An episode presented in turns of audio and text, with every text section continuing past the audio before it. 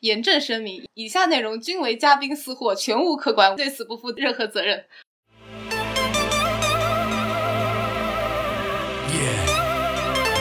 2011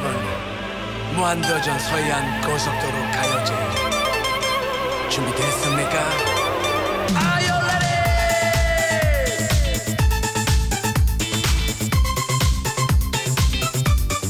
大家好， 欢迎收听《出来聊聊之周末放烟花》，每期请一位身边的朋友来聊一聊除了忙正经事之外的行动轨迹，听听自由的时空里，我们都选择如何虚度光阴。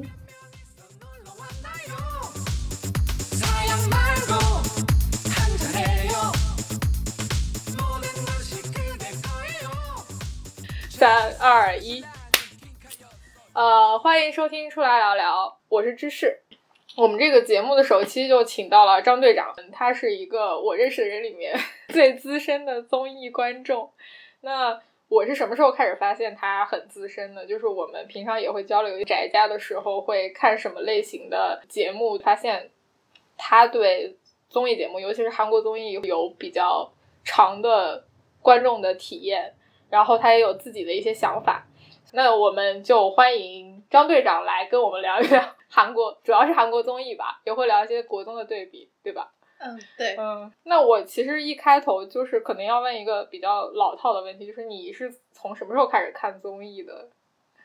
就是你还记得你第一个让你入坑的综艺是什么吗？我入坑入坑的原因真的很简单。嗯我上大学的时候，第一次有了自己一台笔记本电脑，可以自己支配的空闲时间。嗯，嗯然后由于闲极无聊的情况下，我就想到了我的高中有一个同学，他当时在在追 Super Junior，嗯，然后我到现在还记得他给给我介绍 SG 成员的时候，滴溜了一串他那个小卡片，然后给我认说那是 SG 的哪些人。从此以后，我对韩团认脸的上限就停止在这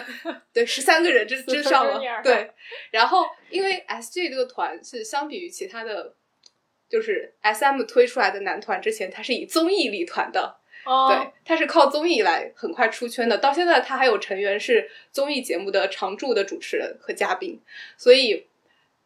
呃，我就去补了一下那个团的所有综艺，然后由此进入了韩综这个坑，然后了解一下。在此之前，综艺在我的脑海里面是《快乐大本营》、呃嗯，《非诚勿扰》、正大综艺那种样子的。呃 韩综这种突然一上来就是给你来剧本，给你来人设，嗯然后再给你来这各种户外惊险刺激的这种对比，然后你就突然之间觉得哇，好不一样啊，嗯，然后就入坑了。看他们团里面所有成员上的综艺，其实那个时候对那个时候的综艺有了一个入门级的了解。嗯，然后之后，其实让我一直在追的综综艺，相对而言追的很多的，嗯其实就是《Running Man》和《无限挑战》。嗯嗯这两个是我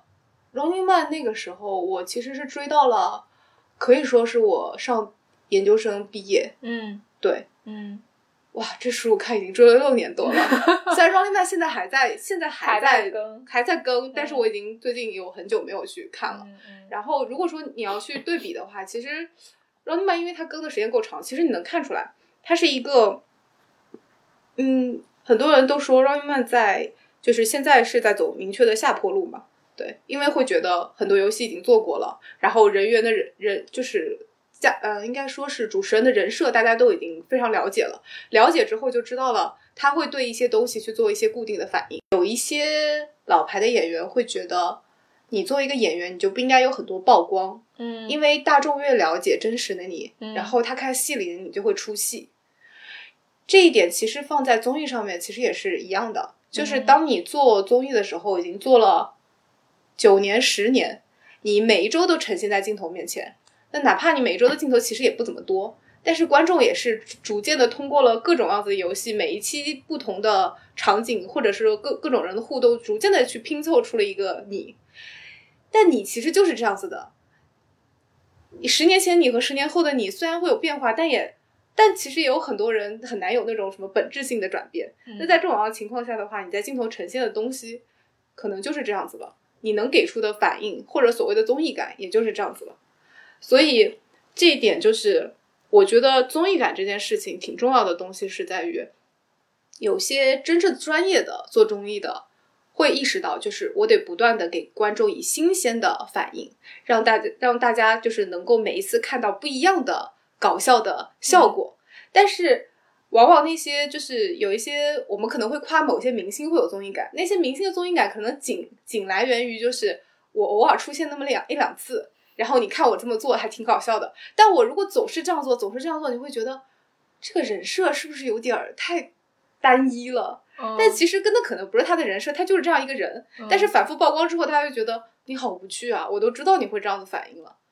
所以这个东西就是专业的、真正的所谓的 gig man，就是综艺。呃，gig man 其实不是综艺人，但是我会觉得专业的人员就是要不断的突破，就他的职业就是营造新鲜的搞笑氛围，但是韩国，哪怕是韩国吧，嗯就是我觉得很多就是节目的固定的嘉宾都不是一个完全成熟的综艺人，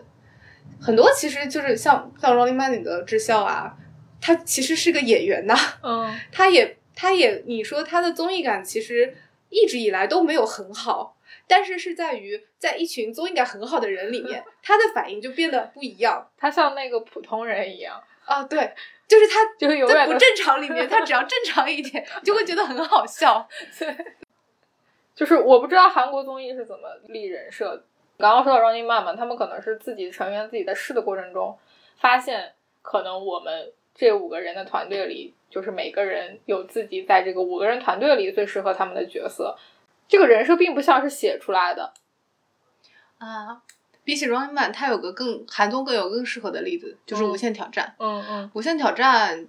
相对而言，就是我的理解，它在国内的知名度没有那么高的原因，是因为它没有做好很好的就是国国际化的处理。它嗯整体其实是很，它很多的笑点、很多的梗，其实都很韩国，嗯，是韩国本土能够理解的。他那个综艺，顾名思义嘛，其实就是请了几个固定的 MC 嘉宾，去让他们不断的挑战各种事情。呃，一些比如说在我们可预见的范畴之内，比如说他们挑战赛艇，就是真的是很长期的项目，就是比如说几个月的时间，他们都在训练。然后比如说他们去挑战那个国标，嗯、挑战健美操，挑就是这些就是体育类型的项目，其实是在我们能够理解的范畴，就是他们通过不断的训练，然后最后参加比赛，哪怕他们最后依然是最后一名，可是我们依然看到在他们身上的就是非常令人动人的一幕，就是普通人去如何挑战那些专业性的事情的。嗯，而且这里面就是我必须得说，为什么他是做人设非常好的一件事情，是在于它里面的其实几个 MC，嗯相对而言，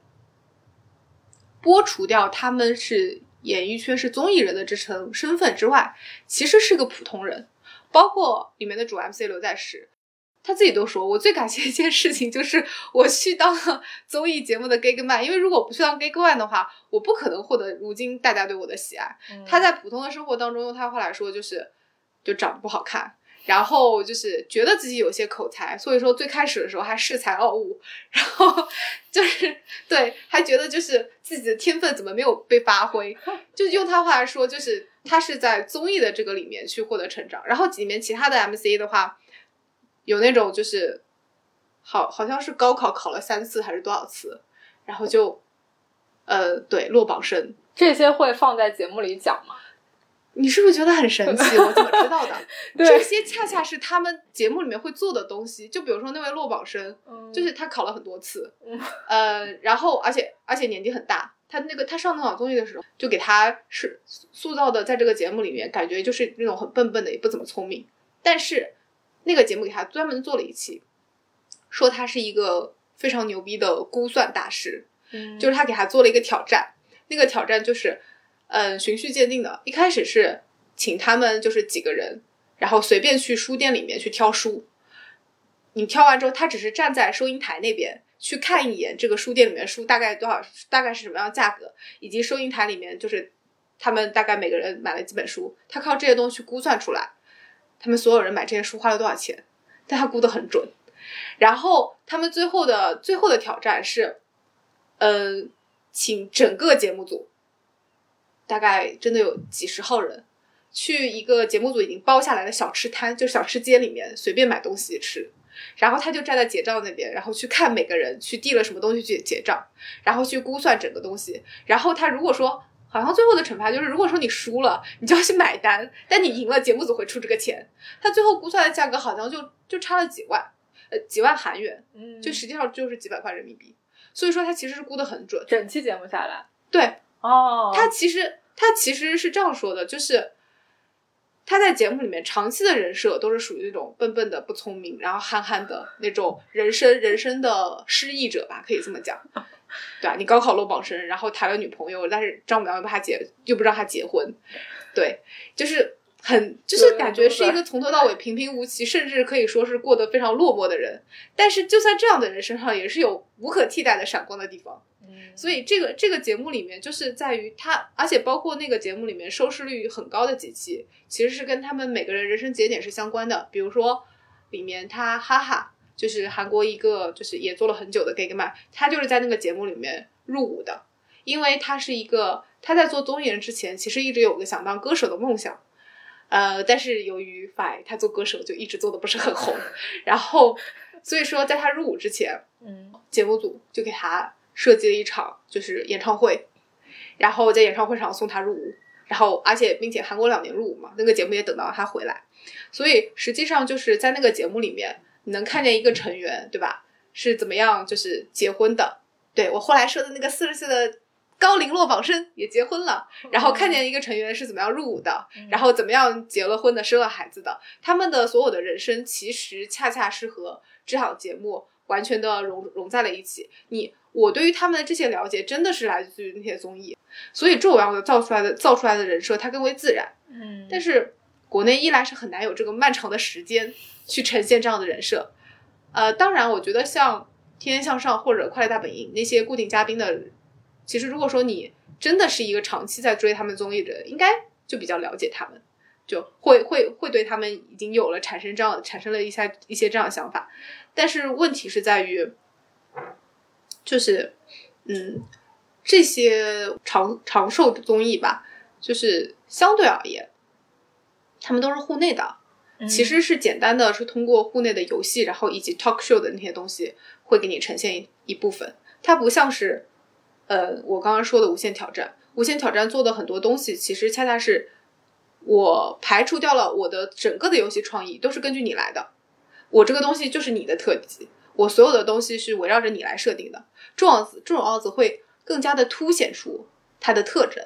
然后中国的话，我我周围倒是没有快乐大本营或者天天向上的忠死忠粉吧。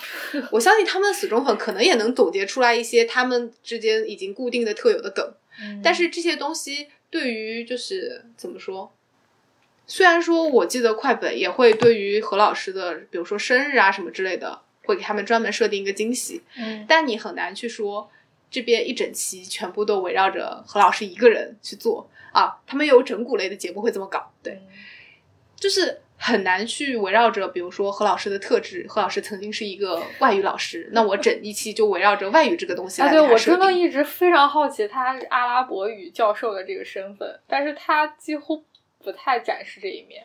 我觉得有部分是学校的原因吧，我不知道是不是嗯因为出于跟学校的一些协议，还是说一些官方方面的东西，嗯就是没有去做。所以，所以说我只是说它的操韩综的操作方式就跟国内的不一样。国内其实我觉得相当而言，它是很明确的去明确了，你是一个主持人，那你要去承担主持工作。嗯韩综其实没有明确的主持工作，尤其像《无限挑战》那种，就是它有很多期，就真的是很多期完全就没有任何嘉宾，就是他们几个固定 MC。那对于他们而言，他们既是所谓的主持人，又是所谓的嘉宾，那他们其实是这个节目绝对的主角。那在这种情况下的话，呃，吴挑又是一个永远不断在翻新他的节目形式，他们甚至在节目上面还做过竞选活动呢。竞选对，就是韩国有韩国那个时候应该是在进行地方选举还是什么选举，嗯然后他们是整个照着地方选举的流程，然后就是开始搞，就是你们每个人去定自己的竞选的发言、竞选的目标，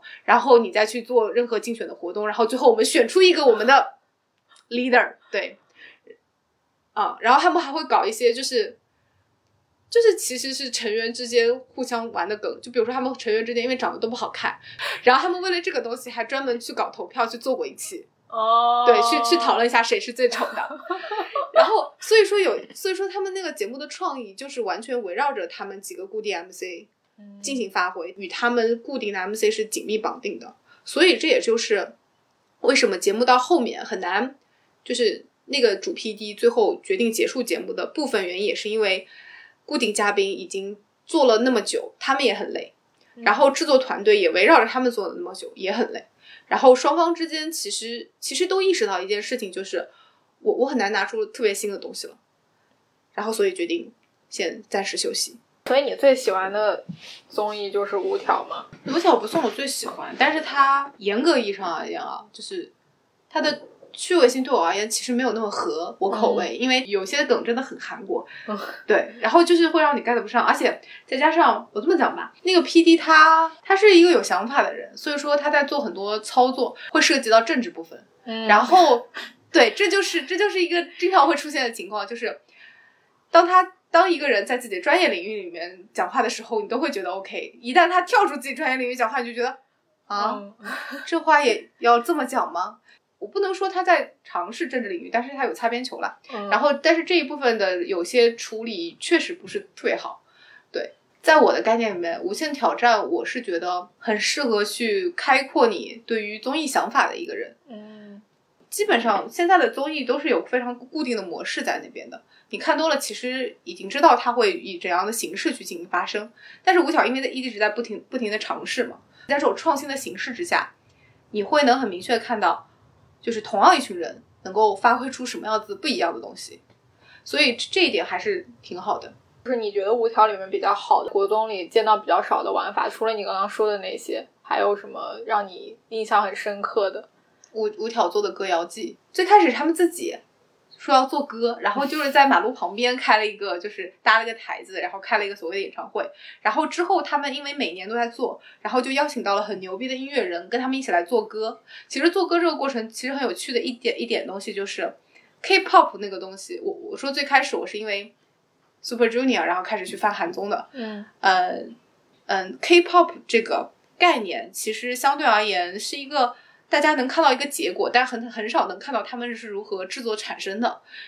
你可以从歌谣季的这个节目当中去看到，他们就是歌谣界的素人啊，除了哈哈有一点经验之外，其实对也不是专业的歌手，嗯。能看到他们，比如说去跟一个成熟的音乐人去怎么样去对撞出来作品，然后而且真的是有一些作品其实是好的，所以这件事情还启发了我一个人挺重要的事情，就是我我最开始是很傲慢的，嗯。我一直都觉得你作为一个歌手没有原创能力，真的是就不要去给我当歌手。嗯对但我后来想了一下，就是没有人规定什么样子的人才能做歌，做歌这件事情就是你普通人也是能做的，只是大多数人没有这个技术去做。嗯，刘刘在石家里面有首歌就是《言之命至》嘛，通过这首歌去跟年轻人去分享一下。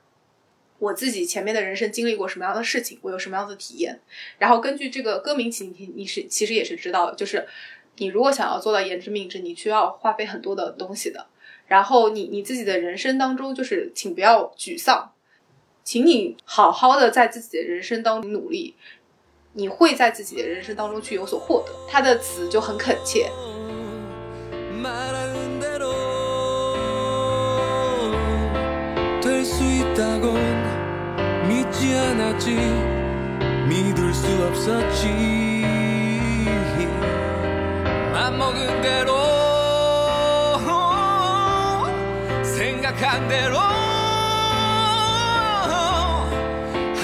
可以说就是刘在石的倾诉曲目吧。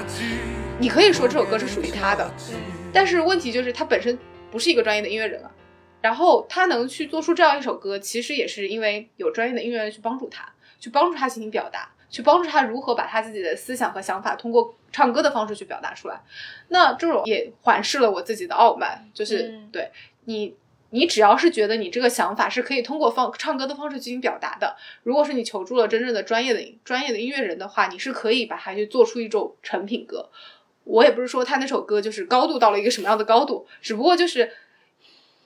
依然会有人能够从这首歌里面去获得共鸣，那么他就有值得可以听的地方。嗯，对嗯，嗯，它就可以称之为一个作品。对，嗯然后歌谣季往后发展，就做成了就是韩国那个时候他就在想说，为什么之前他们那个年代的大神们都消失了，就是他们现在在哪？他们又又去做什么？有没有想要再复出的想法？然后他们那一期就是邀请了很多他们那个时候的，就是其实对我而言都很陌生，就是我我我除了那个压，就是那个小拇指上面带麦的那个，我我知道他是谁。对，你看我都忘记他名字了，其他的所有的老牌的歌手我都不知道。但是我看完他们那一整期综艺之后，就会有一种啊，他们在那个年代里面是怎么样的辉煌，他们为什么能够获得喜爱，然后以及他们在之后的过程当中，随随着就自己就是，呃，怎么说？知名度的衰退，然后他们又如何又在继续在音乐这件事上继续在做，然后以及他们现在为什么还在歌手这个行业里面继续努力，然后以及自己想现在想要去做什么样的音乐。最后他们那一期就是邀请了他们那个年代的那群老牌歌手，然后开一场演唱会，然后效果非常非常的棒。就是以我一个完全没有时代滤镜的人去看，我其实都能理解镜头面前那些观众的嗨的点在哪。然后这种东西的共情，其实我是觉得是他们是是这个节目做到的很好。我通过他前期的节目理解了他们当时的观众为什么会有这么样子极大的共鸣。这个事情其实是我觉得做的很好的一点。然后打之后，他们这都衍生了很多，他们让很多就是时代的眼泪，像是那个什么，就是水晶男孩儿，然后那个还有什么 H O T 什么的，都在他们的这个节目里面重新组合起来，然后给他们的粉丝开了一场演唱会。嗯我觉得是这个是他们一个固定项目。然后我为什么会推这个东西？某种程度上就是在说，就是他其实从最开始初始的简陋的版本，然后走到他们最后单靠他们那一个节目就可以，就是捧红已经过气了的歌手们。到了这个影响力的地步啊！而且他们在这个节目里出的歌是可以长期维持在那个韩国的那个听就是听歌的排行榜上面的前列的，嗯，对，嗯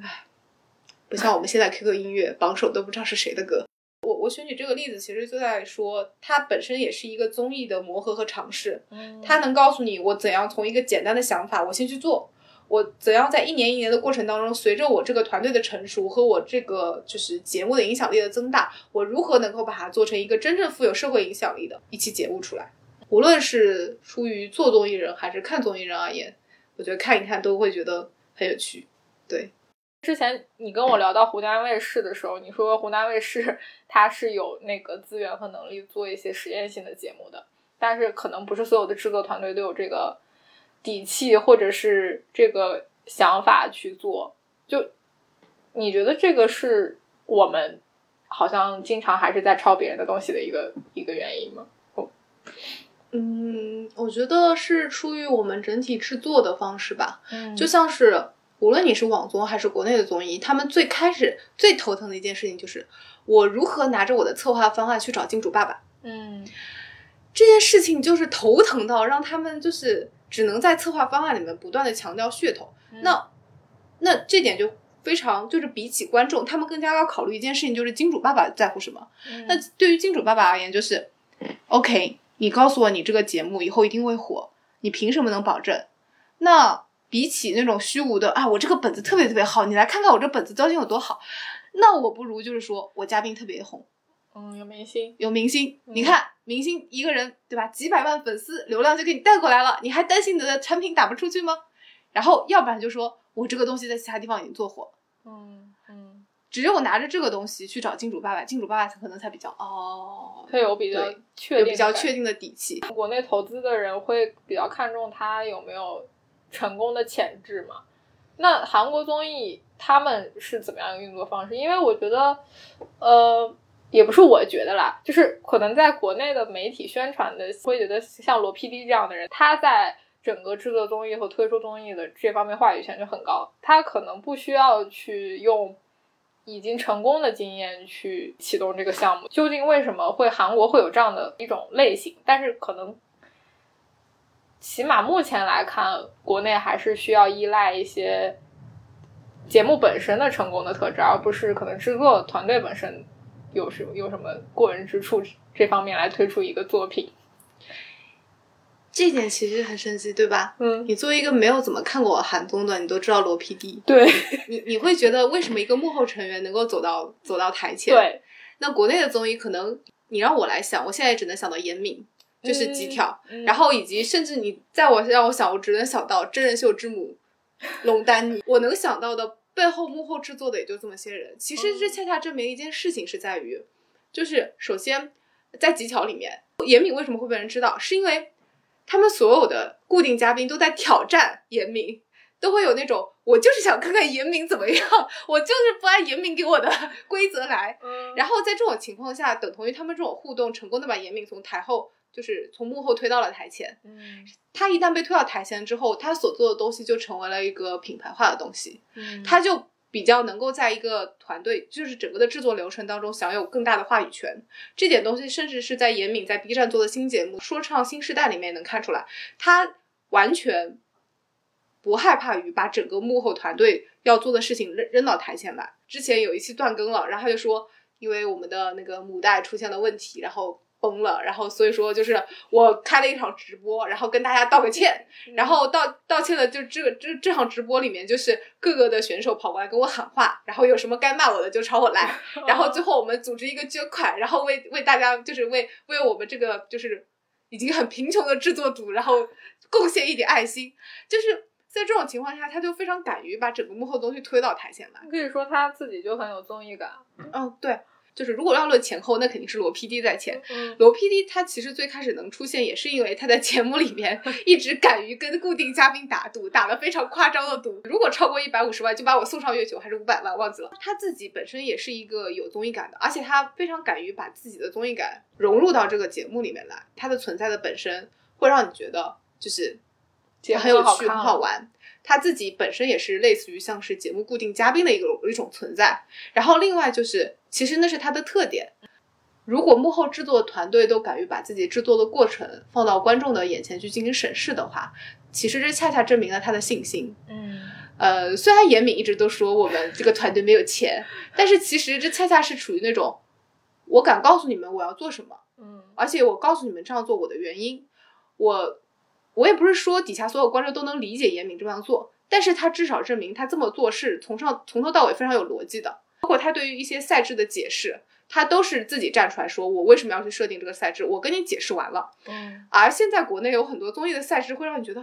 啊，为什么要这样子？我我不否认资本啦，因为韩国其实到目前为止，一档综艺的出现和消失，其实也是一个让你觉得啊，这个就是这个不好，所以才被砍的，嗯就就类似于像美剧嘛，你就总觉得这美剧也没咋，就是这部剧挺好的，为什么被砍了呢？节目本身它没有办法决定整个走向。嗯就是韩国也是，嗯而且韩国那一块儿，它整体相对而言，我的理解就是，嗯，他们在现在的那种环境之下，其实竞争压力非常大的。哦，对，我在录这个节目之前，我去翻了一眼我关注的字幕组，嗯他一个星期之内更的韩韩综的，就是涉及的范畴就就真的是广泛到，比如说帮你找房子的，对，帮你找房子的，是韩综上面还会帮你找房子，拍明星和和宠物怎么互动的，嗯，然后观察就是结婚了的夫妻的，观察离婚了的夫妻的，还有那种拿着一根勺子要去你家吃饭的，对 什么鬼？对，是在街上吗？嗯就是在就固定主持人再请了几个嘉宾，然后就拿个勺子开始敲门，说我能去你家吃顿饭吗？中国也做过，嗯嗯，但是中国那个就糊了。就糊了，因为傲慢。我都我是一个明星啊，我都到你家了，你怎么不把你们家最好吃的大排给我呢？就是这种心态。对，然后还有那种观察，就是呃明星跟经纪人的，就全知干预视角，中国也做过，是的。还有那种就是喜剧大联盟，就是一个个单纯有有点，你可以理解为小品节目吧，对。然后还有一些什么类似于像是。啊，Running Man，Running Man 也就不说了，然后罗 PD 也就不说了，罗 PD 旗下的衍生的各种类的节目也已经很多了。嗯然后还有就呃，就比如说歌谣类的节目，像是《蒙面歌王》啊，然后或者说他们那种传统的，就是那种类似于你可以暂且理解为民谣之类的节目，它也能单独出。我开一个 K-pop 公司，去怎么推出一个艺人的？对嗯，所以这个流程是真实的吗？还是他们有有简化有设计过？嗯，他们整体的整体的就是概念基本上基本上没没有太多的简化，哪怕他我们就这么揣测一下，就他最后要推的那个人是他节目最开始就定了的，这是这是这是已经完完全全写好的，哪怕他剧本已经写到这种深度了，那他也要给我去展现这个人是怎么被找到了。照，嗯然后为什么这个前辈会觉得他是前途可期的？嗯前辈把他们拽过来，然后他是又怎么能赢掉其他的素人的？然后他又是怎么样被训练的，以及他最后是怎么样登上舞台的？这个过程从头到尾，他要给我展现出来，要不然我不会去理解，就是为什么那么多人当中就他。啊，就是它还是有一个故事的逻辑性在里面。你觉得这跟我们看的像超女或者是这种选秀类的差别在哪儿？在我看来，超女它其实是竞技性质先啊，凌驾于其他的，它是一个比赛它是凌驾于其他所有的性质之上之上的。所以在这种前提之下，他没有办法，就哪怕现在我们越来越觉得选秀类型的节目是有剧本的了，嗯然后有水黄啊或者黄中黄之类的情况，但是就是。他至少这个节目从头到尾出现的这个过程当中，你得好歹给我展现出来说，为什么到最后就这十几个人，嗯以及为什么最后冠军就是他。嗯，所以韩国综艺也像国内这样会明星含量会这么高吗？虽然国内现在越来越流行素人参与，然后明星作为观察员这种类型的，韩国综艺里面，你要说没有明星，那真的其实也挺少的。对，嗯然后而且我这么想吧，韩国综艺的窥私欲做的比中国综艺更狠。嗯嗯，你可以从他们都要去做“我们离婚了”这种综艺就能感觉出来，他们离们婚了，对他们的综艺就是请一堆已经离婚的，然后住在一个小屋里面住一段时间，住住嗯一周还是住一个月忘记了。对，然后去录制，然后他们会在这个过程当中，两个人就会对谈，就是说我们为什么离婚，我们当初为什么走到这一步，然后就去反映，就是就其实对吧？其实那个综艺很神奇的，那个综艺就是它是一个很有爆点的想法，但它其实反而呈现出来的方式是克制的。有有一对是年纪比较大的夫妻，然后他那一对的呈现方式，其实在谈一些非常痛苦的事情，就是那个女方就说他当年离婚之后被很多人造谣，然后说就是说他出轨了，然后但是又由于他那个时候通告变了很多，然后他一方面不知道该怎么回应这些谣言，然后另外一方面就是就是又又要频繁的去上一些通告，他因为就是要上通告，所以需要车，他就去让他的孩子去问一下他当时的就是前夫，说能不能把家里的车借给我开一下，然后结果当时就是那个前夫就回她说，你不是跟社长，你不是攀上了社长还是什么之类的吗？然后她为这件事情非常非常痛苦，就是那些那些人不理解我算了，为什么你跟我结婚结了那么多年，你居然还会觉得我是这样子的人？她当时痛苦到想要去离婚自杀，然后她讲完这她这一席话就是在那个屋子里面跟她的就是前夫讲的，然后就她的前夫的回应其实就是你听错了吧，你肯定是记忆出现了混乱。我那个时候怎么会说这样子的话呢？我怎么会对孩子的母亲说这样子的话呢？这个处理其实就是在你之前的想象当中，你会觉得这一段他们俩会大吵，嗯，对？吧？但是最后的处理，其实他们俩就这就是这样子，就是一方面在就是诉苦水，另外一方面，另外一个人的处理方式就是啊，你记错了，就是推过去。这个东西其实恰恰好是生活里面最出现最有可能会出现的情况，嗯嗯，就是无论是他们俩是真实出演还是还是怎么样子，至少就是他们俩那个时候阐阐述的方式是最没有矛盾化的一种方式，但是往往也是现实生活中最容易出现的方式。所以说我能说，这个东西其实是相对而言用比较克制的方式去呈现了，就是他们离婚之后的状态。其实这个就是韩国的窥私文化，他已经做到了这个地步。但是呢，呃，他也有意识到一件事，其实韩国我是觉得，至少综艺里面呈现出来的韩国的整体的主流价值观那方面是比较传统和，就是是比较传统和保守的。嗯，他们对于一些东西的，就是同样的撕逼镜头，如果在卡戴珊里面，可能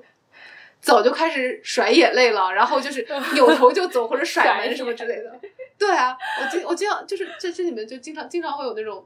突如其来的，就是真的我走神走了两分钟，然后抬起头就发现卡在就是吵架了，然后我说啊咋又吵了？我就倒回去看啊这话是在讽刺吗？哦，好像是在讽刺。你看他们俩吵起来了，我就有种这种就是感觉。他比你要抓马，对对吧？，然后所以但是韩国韩国不会不会那么处理，我因为我嗯。觉得整体还是跟他们的文文化文化审美的关系。对，嗯，这这一点其实其实对，而且而且你要说韩国其实对于明星的利用，我觉得是另外一种，嗯。他比起我们这边把明星当明星用，他们其实是把明星还原成普通人，还原成素人。嗯嗯。他们很，尤其是罗 PD 嘛，罗 PD 他做的很多的综艺，他其实就是在一种比较安静的环境之下去拍，在他镜头里面那些虽然有很多搞笑的东西，但他已经力图去呈现他们那些人就是不明星的那一面。你会看到他们就是不只是罗 PD 啊，就韩国有很多综艺，就比如说是就是韩国请韩国的演员，或者那种平时不怎么上综艺的人过来，然后他们会出现那种，比如说我到异国他乡开一个韩国菜馆，啊，我们也做了，我们也抄了中餐厅，对吧？但是我们中餐厅会去强调明星作用，嗯会有会有很多人就冲着，比如说冲着赵薇、冲着黄晓明过来吃饭，嗯然后但在韩国那一块儿就很，就我我反正我看那几期里面有出现过，就是那种小姑娘长得太好看了，然后被人要电话号码的那种，但是很少有人，就是那个节目里面很少会出现那种，就是那种就是去凸显一群人就是因为他是明星过来吃饭的情节，他们大部分情况下就是就是比如说在呃中国的青岛啤酒节旁边开了一个小推车，然后然后就开始卖韩国的那些就是方便就是那种简单的食品，然后就去开始录他们怎么去经营这个小推车的，然后怎么去确定整个点餐的流程的，然后怎么去吆喝客户的，嗯，然后就是就是这些东西反而就是还原到他们不是明星了，他们就是这个小推车的厨师和小推车的就是点饭的服务员，然后去还原，尽力的去给他们还原到他们就是作为普通人在做这这这些工作的状态，然后这样子是他们节目去吸引观众的方式。我们的综艺也有开始这么做的，就比如说《向往的生活》，我觉得他们最开始其实是想要去这么做的，但是做着做着吧，就开始变成了我去搞宣传了。嗯。对我就是节目出来了，然后我我我就是要请一堆其实何炅和黄磊也不认识的人，然后跑过来做宣传，然后黄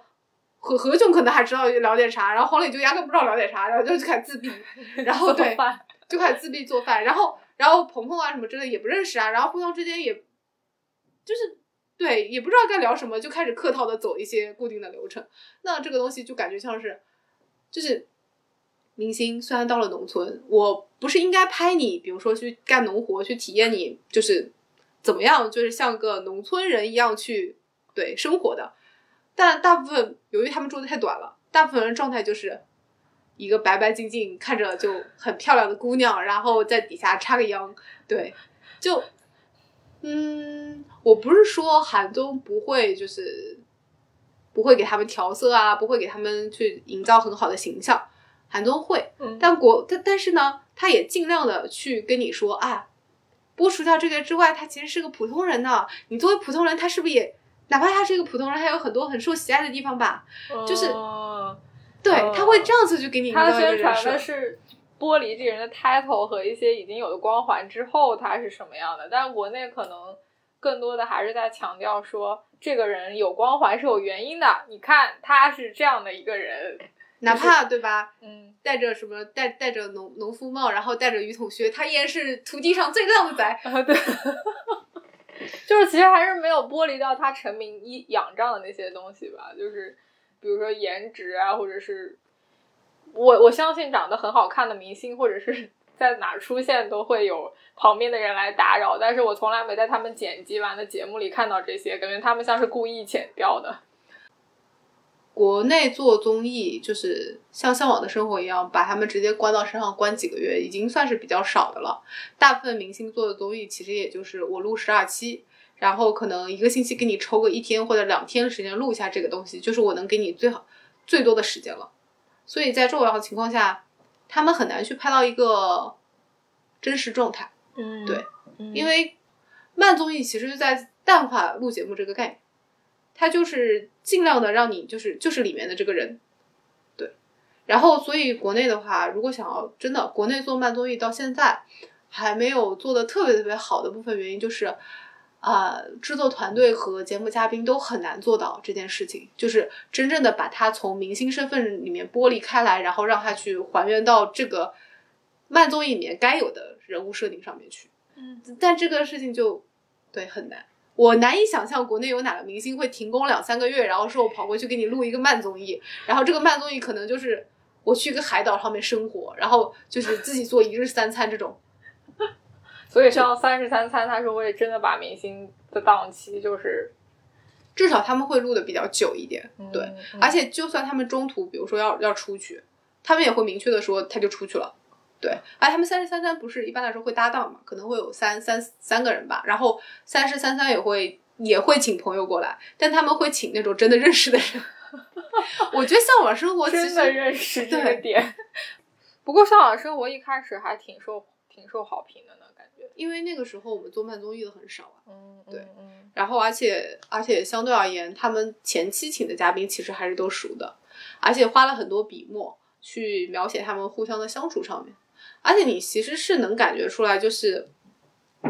嗯，认识人和不认识的人来了之后，他们两个人反应其实是不一样的。对啊，这个是的。何何炅已经很 social 了，就是已经谁来都很很努力好像跟你认识很久一样。然后黄磊就是有点儿，我觉得他有的时候就是有点无所适从适从。然后对，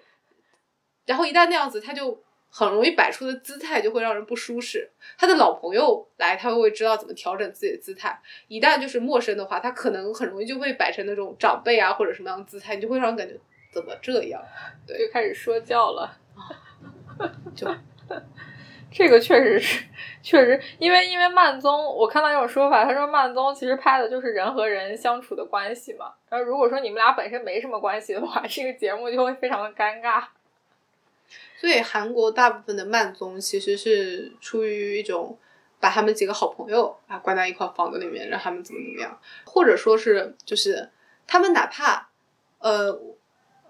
他们哪怕就是互相之间不认识，嗯，但是他们会把他们丢到一个更陌生的环境里面，在那个更陌生的环境里面，你们就是唯一熟的人，然后你们会在这种环境之下抱团，对，会强制你们熟悉起来。但国内我就这么说吧，国内就算是所谓的做慢综的，比如说对中餐厅或者是花样花与少年那种，对，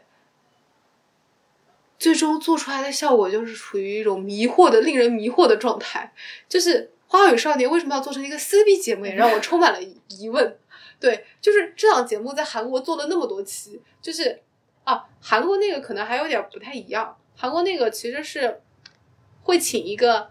年轻的，就是就是女 idol，他们那期是也那个。哎桑尼也不年轻了，就是少时的一个女成员，然后跟一群演艺圈里面已经到了爷爷辈的成员一块儿出去旅行，然后所以说就等同于他带着，就是有点忘年交，对，然后这一点其实首先第一件事情就是他对于那个年轻成员是有很高要求的。我觉得《花与少年》一部分某种程度上算是在努力还原吧，就比如说他让郑爽去嗯担任那个主要负责的那一块儿，然后可是问题就是，我觉得最终实在搞不出来忘年交，感觉每个人都是那种受了很大的气的感觉。就是磨合失败了。对，然后然后磨合失败了之后，就但又每个人都要硬要，就是没办法嘛，你在这个陌生环境之下，你你又要互相之间硬是绑定着把这个行程给弄完，我就充满了那种图啥呢？都已经那么难受了，然后就这样，对吧？这个综艺还有那么高的热度，嗯，所以其实反思一下，就是其实不就是怎么说，不那么走那种和谐的路线，也是有热度的。只是呢，我们观众看的不舒服。当然，我承认观众看的不舒服也是一种能力，对他也有话题度。对。然后，所以国内可能就是就这么做了。然后对，中餐厅就走向了另外一个奇奇怪怪的路线，就是我觉得就是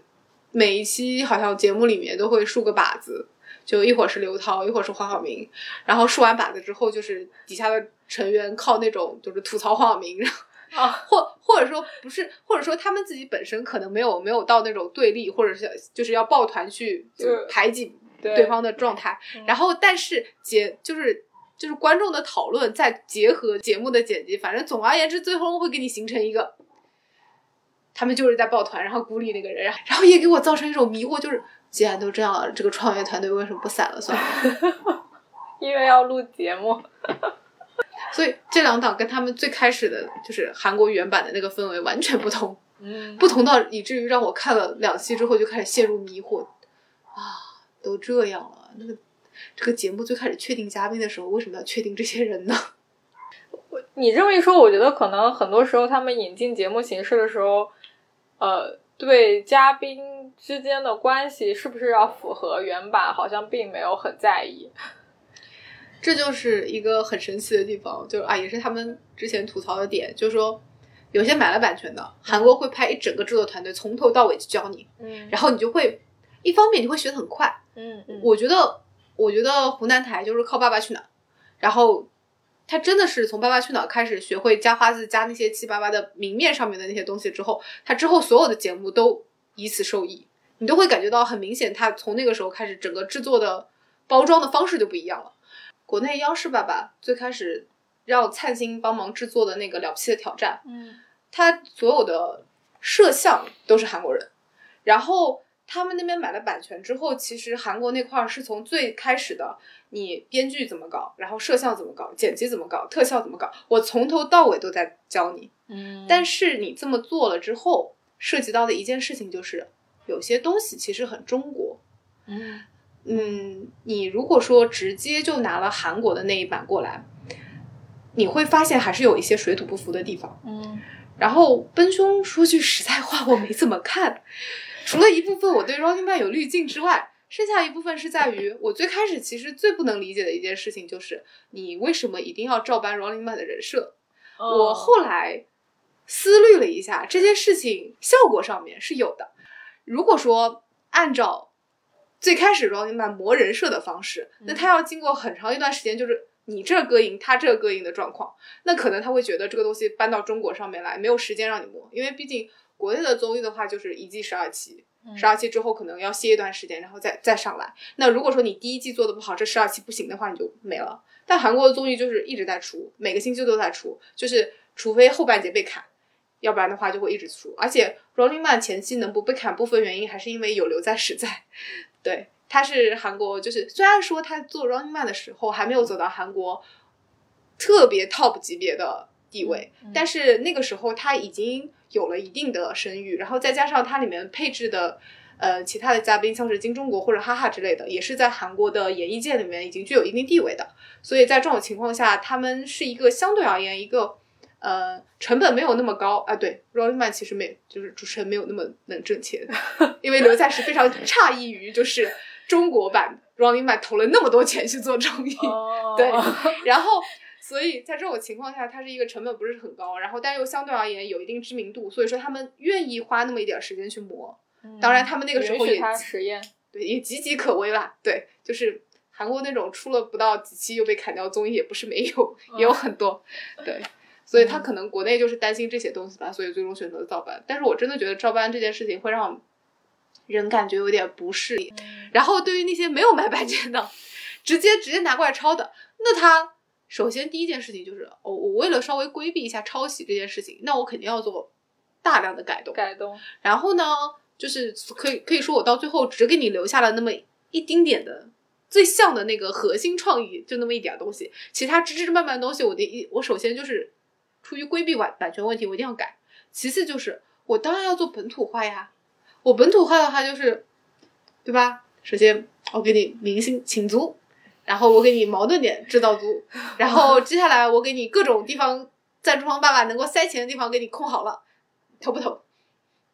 所以，所以在这种情况下，就是会出现这种很明显的差别。嗯，也就是说，其实其实学的是形式和结构，但是内容方面，其实国内的综艺还是比较，可能还没有找到一个。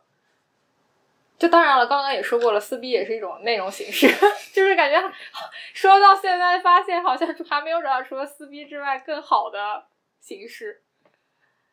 哦，对，然后除了比赛，比赛是自带内容的吗？或者是比赛本身某种程度上也是另外一种形式的撕逼。对，就是充满了那种竞争的意识。觉得我看综艺看烦了，一基本上都是因为他们都会滑向同一同质化的一个类型，就是嘉宾和嘉宾之间就是竞争意识非常强。主要是我觉得竞争意识不强的，嗯没有这种明显矛盾的综艺，好像在国内很难红，嗯尤其是近期。我仔细想了一下，我好像都脑海当中没有冒出来任何一个平和的，就是就是不存在对。而且我这么讲吧，我承认综艺要有矛盾点，矛盾点是一定必要的，但是矛盾点一定要通过撕逼的方式去呈现吗？我这个是真的很疑惑的，就是就是其实正常情况下，我只是套路到就是普通的正常人的生活，就是你跟一个人产生矛盾，有可能存在着你们双方其实都有道理，嗯但是你们是站在了不同立场上去想这件事情，然后所以说你们两个产生了不可调解的矛盾，就卡在这里这种情况。但这种情况并不意味着你们俩双方一定会有一个人就是就是错误的，或者就是坏的，或者说你们俩是出于各种私情，或者说是怎么样的原因，就是存在那种客观存在着的矛盾。但是节目里面方式会以一种更加情绪化的方式去呈现，嗯就是我甚少，我觉得也很难吧，就是会在综艺里面去呈现。我有一个问有一个问题，然后我们两个人的争论的方式是两个人坐下来好好谈，然后从头到尾没有没有一句什么情绪激动的话。我觉得这种东西综艺里面不会给你放出来，对嗯，然后而且特别特别和谐的东西综艺就有点类似于像是，我觉得音综什么之类的吧。最开始，我觉得最开始有一些做音综的，比如说做歌手啊什么之类的，其实场面氛围都维持的比较和谐。然后到了后面就开始逐渐的，为什么乐评人要跟歌手直接在舞台上面吵起来？为什么歌手与歌手之间，为什么那歌手要突然之间说他自己退赛了？对，还能这样临时退的吗？对然后你就会觉得，怎么就越来越抓马了呢？对，我觉得他们甚至在有意制作团队在有意识的放大这部分的内容。我我相信其他的就是韩综，或者是说美综，我我相信是有这种矛盾存在的，这是很正常的一种。但是就是让我觉得不太让我觉得不太理解的部分，就是说你本来作为一个比赛综艺或者你是个音乐综艺，你为什么要去放大？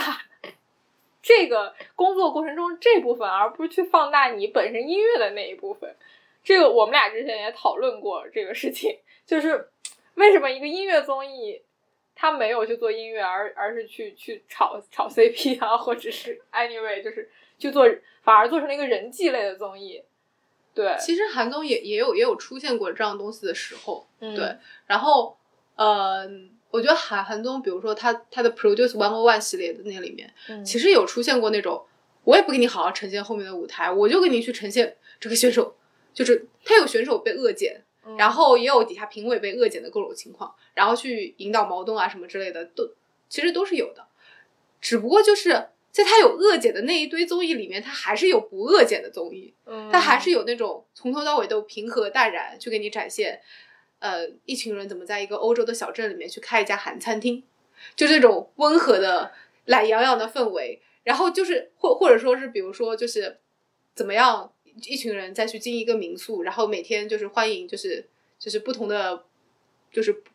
就普通人过来，然后然后就是欢迎他们到，比如说到济州岛过来玩，然后我就邀请你在我家住一住，然后我就平时跟你聊聊聊聊天，然后就是聊聊看你们平凡人生里面的那些事情，比如说学生有什么样的困惑，然后然后比如说你为什么这次会出来旅行啊？出来旅行是因为。嗯，就是我我们家里面就是家遇到遇到了变故，然后我希望我这次出来旅行能够带我的弟弟出来散散心，就是有这种就是平凡人生的际遇，对，嗯，然后呃比较欢就是欢欢乐或者平和的那一面。我我个人是觉得，国内综艺市场上面比较头疼的一件事情就是，他如果不撕逼的话，他们就担忧会没有热度。嗯但实际上，就是我们需要有那么几档综艺，能够让大家知道，就是我不撕逼，我平和的讲完了一件事情，其实也是有人愿意去看的。嗯，我觉得挺需要一些这样综艺的啊。当然，有可能是因为国综我看的太少了。嗯有可能是有这样子的呢。希望大家给我慢慢安利，我就补充一下，充实一下自己的心灵。所以，所以我们回到刚才那个话题，你定义的好综艺是什么样的？我定义的好综艺，其实，嗯，我觉得我个人还是比较喜欢真人秀的，嗯，就对，啊，对我我也不是说那种棚内综艺不好吧，但是棚内综艺就就就变变化程度比较比较低一点。然后这就我我真的觉得好的综艺的东西就是，嗯，我觉得它是要在创新性、人性还有娱乐性当中去取得综合的。嗯首先就是我觉得综艺这种东西，它出于娱乐别人的，就是这个其实目标吧，你不要带着那种俯视感去做，嗯不要带着那种我要求你看完这个综艺之后，心灵得到了洗礼，什么知识得到了充沛，然后道德得到了升华，不要抱着那种心态，你就抱着那种朴实的让大家开开心心的心态去做。那你这个东西，我不是说你不可以去做。道德上的教化，或者心灵上的哺育，或者知识上面的丰富，你可以，只是说这些东西是让观众自己吸取的，嗯不要带着那种我就是为了过来让你学习这个知识，我才给你做这种综艺的心态，你就把知识放在综艺里面，你做得好，大家会会学到的；你做得好，大家会是能够知道你在表达什么的。然后人性就是，你不要把人做的就是这件事情，我觉得就比较复杂，就是。我们哪怕是那种剧本已经完全写好的电视剧什么东西的，都经常会出现人性极其单薄的状态。嗯，但是我觉得你既然是要做综艺，你要去努力的去呈现一种所谓的真实环境吧，你至少不要把人展现的那么单薄。人其实是一个非常复杂的东西，你去呈现它非常单薄的一面的这件事情，你除了在削弱你这个东西能表达的意义的内涵的深度以外，另外一方面，你其实也是造造成一种伤害。你无论是对于参与这个节目的嘉宾，还是对于观看这个节目的观众，你都是在告诉他说，人就是会随便抱团，然后人就是会就是互相互踩。强化刻板印象。对啊，而且而且最重要的一件事情就是，人本来就是很复杂的，复杂才是人觉得有趣的地方。那当然，你要你要能够呈现它的多样性，这件事情能力要求挺高的，我也承认它是一个很高的要求。但至少你不要，就是就是人人为的去自动的削弱它。嗯然后创新，我其实就是觉得，咱们抄了那么久，也该对做点新的吧。创一点。主要是韩国也抄，嗯，对我们现在虽然抄韩国，但韩国最开始抄日本，嗯对？吧？日本最开始抄欧美，是吧？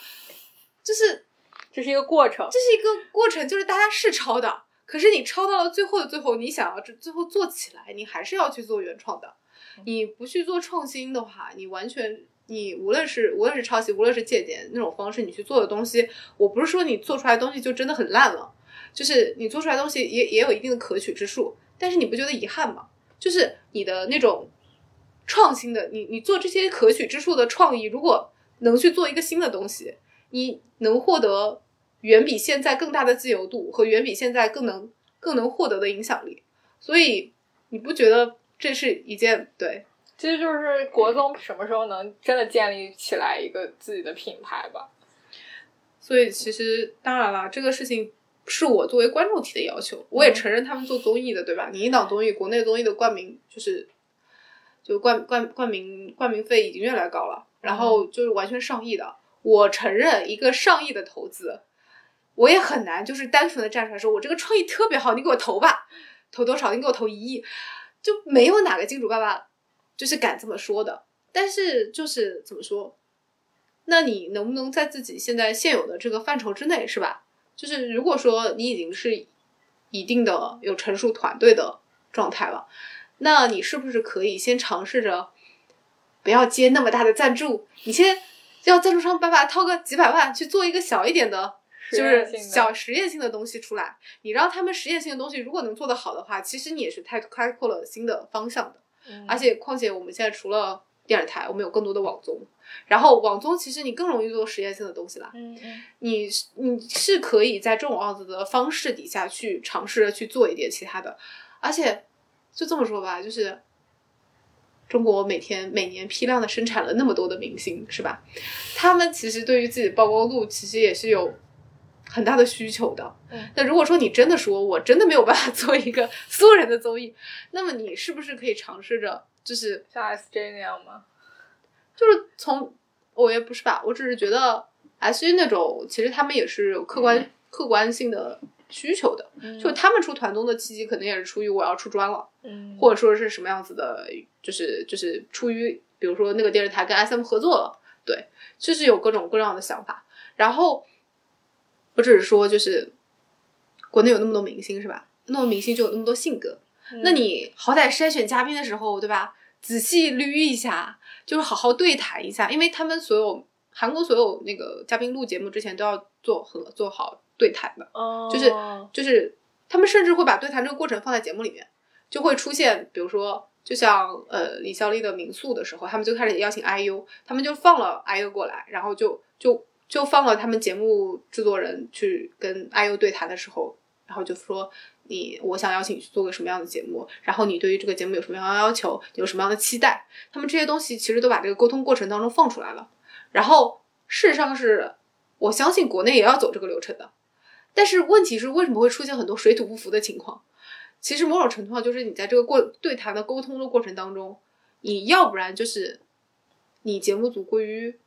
怎么说？我不能说疏忽大意，就是觉得啊这这点不合适，跟他的名声比起来无所谓的，对，啊，没关系的。然后或者说这点不合适，到我们节目里是指不是不是指不定我们也可以搞点儿什什么事儿，哦或者说哦搞可以剪，对，就是各种样子的想法，最终就定下来了。但是实际上，你们这个节目的定位要是对，就是要用矛盾来吸引热点的话，那我不算。但是如果说你是真的想要去做一个更能，就是在除了除了矛盾之外的东西里面去展现更丰富的东西的时候，你是不是得考虑到你这个节目的调性是否跟这个明星更契合？嗯对而且真的实在不行，看看普通人吧。就我我到现在都觉得 Running Man 做的有几期，就是有普通人参与的特别好笑。国内也有出现过那种明明星在路上随便碰到一个特别有综艺感的，就是路人，然后有出现特别好笑的互动嘛。嗯其实对吧，也没有必要这么局限嘛。你你放胆让明星去跟普通人互动吧，你也会出现你自己预料不到的效果。对，但是你说的这种形式，我觉得反而非常难，因为就像月曜，嗯就我之前正好听了一期就是关于月曜的播客嘛，制作团队里的一个一个小姐姐，她就说到，她说其实他们采东西，呃呃还是挺难预测的，啊，对，这个这个是一个投入和产出不太成正比的事情。对，但是这个事情是在于，就是你想要去做出好的节目，你就要去做这种大量的投入。嗯，对，因为韩综它的费带率就很高的，嗯它就是可能会录制很久，然后最后才给你剪出来那么一点儿。而且韩综还挺那个的，就是他们会根据你成员出镜的时间给你算工资。哦，对，那这样岂不是？所以说他们就他们会让人有意识啊，就是那些嘉宾啊或或者固定 MC 就会意识到，就是我一定要在这里面造梗，我不造梗的话，这段就会被卡掉，嗯，对所以就很紧迫性。啊。当然，韩总也也有不是这么不是这么给工资的，但是相比国内这种，对吧？国内就是一千一季，一季十二期，然后我在节目开始之前就把所有钱给你了，啊，就是先给钱，嗯再对。干活，嗯，这或或者说或者说是可能我前面就已经给你给你一笔定金，然后到最后就是反而总而言之就是我不许诺给你的一定会给。对我不会根据你在里面的发挥的情况怎么样，然后来给你扣钱或者增减。哦，或许有，但反正 fine 我不知道。对，但但是你国内经常请就是比较顶流的人参加综艺的这个你看行业大家默认的一个规则来看的话，它应该还蛮难说，就是真的能有请到明星愿意这样子的，就是他可能他可能是想靠综艺翻红，但是他完全有更多的选择。就是可能他认为，或者说他团队认为会有更多的选择，我看之前就是不是有那个说法是说，就是就是像那种明星参加选秀类节目或者竞技类节目，他会根据就是打到自己账上的钱，觉得自己大概会在哪一哪一个阶段被淘汰。这种签合同的方式让你觉得我的努力是可以预期的，或者说我的努力已经被标好了价格，不像那个什么真的按照镜头，就是你有很多就是你不知道的，所以你会在录制的时候更加努力。这个会不会就有点像国内发工资那种年薪制和 绩效制度的区别？对对对对对。嗯，国内反正我知道的不给明星了，无非的就是快快本，快本是不给的。但是那哦是因为，所以所有上快本的明星都是都是要大明星，基本上都是在做宣传。嗯嗯对然后那种小的明星，那肯定就是只是想当一下就是有知名度嘛，扩张下知名度。所以对国外国国内的这种给劳务费的方式，就是我我说句实在话吧，我要不然是出于就是我的职业道德，以及出于那种。我我想要靠这个综艺获得一些知名度的这个想法，要不然我努力录和不努力录其实 是一样的呀。嗯，那我对吧？不就不就正常发挥就行了吗？全靠只是自觉。只是有可能我这次如果说特别就就做的特别好不好的话，有可能会影响到我业界的口碑，然后可能我之后就没什么人找我了。对，嗯，可能唯一能限制他们的是口碑，但是不至于像韩国那样，对，根据出镜的镜头开始给你发钱。就是直接短期利益就受损了。真的，国国内国内还是国国内应明星太该整体挣钱了，明星对 都比较挣钱。所以我才建议那些做综艺的不要老请明星了，要不然你成本降不下去啊。但是对啊，你刚才也说到了，就是你不请明星，投资方又会觉得你这可能红不了。所以你就只能问投资方要少少的钱，然后做实验性的不请明星的综艺，嗯然后是是可能就是，我觉得是可能相对而言能发挥你的能力的一种方式。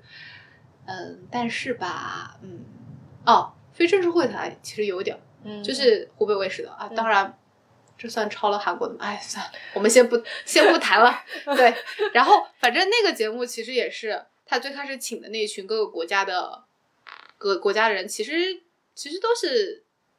嗯，怎么说？有些都是学生，然后或者是某某个企业的工作的白领什么之类的，也都没有任何的就是娱乐圈的热度，哪怕是所谓的模特或者说是就是演员什么之类，也是很小咖的那种。所以说，他们那个节目最开始确确实实是靠是靠他们的讨论，然后就对主持人互动，然后还有一些有趣的梗什么之类的，把那个节目的热度带起来的。虽然到现在也不能说是特别特别的火吧，但是嗯，就是以他们节目投入的成本和他们的收获比起来，已经算是很好的。而他们甚至这上这个节目的有一些有一些嘉宾也靠这个节目红了，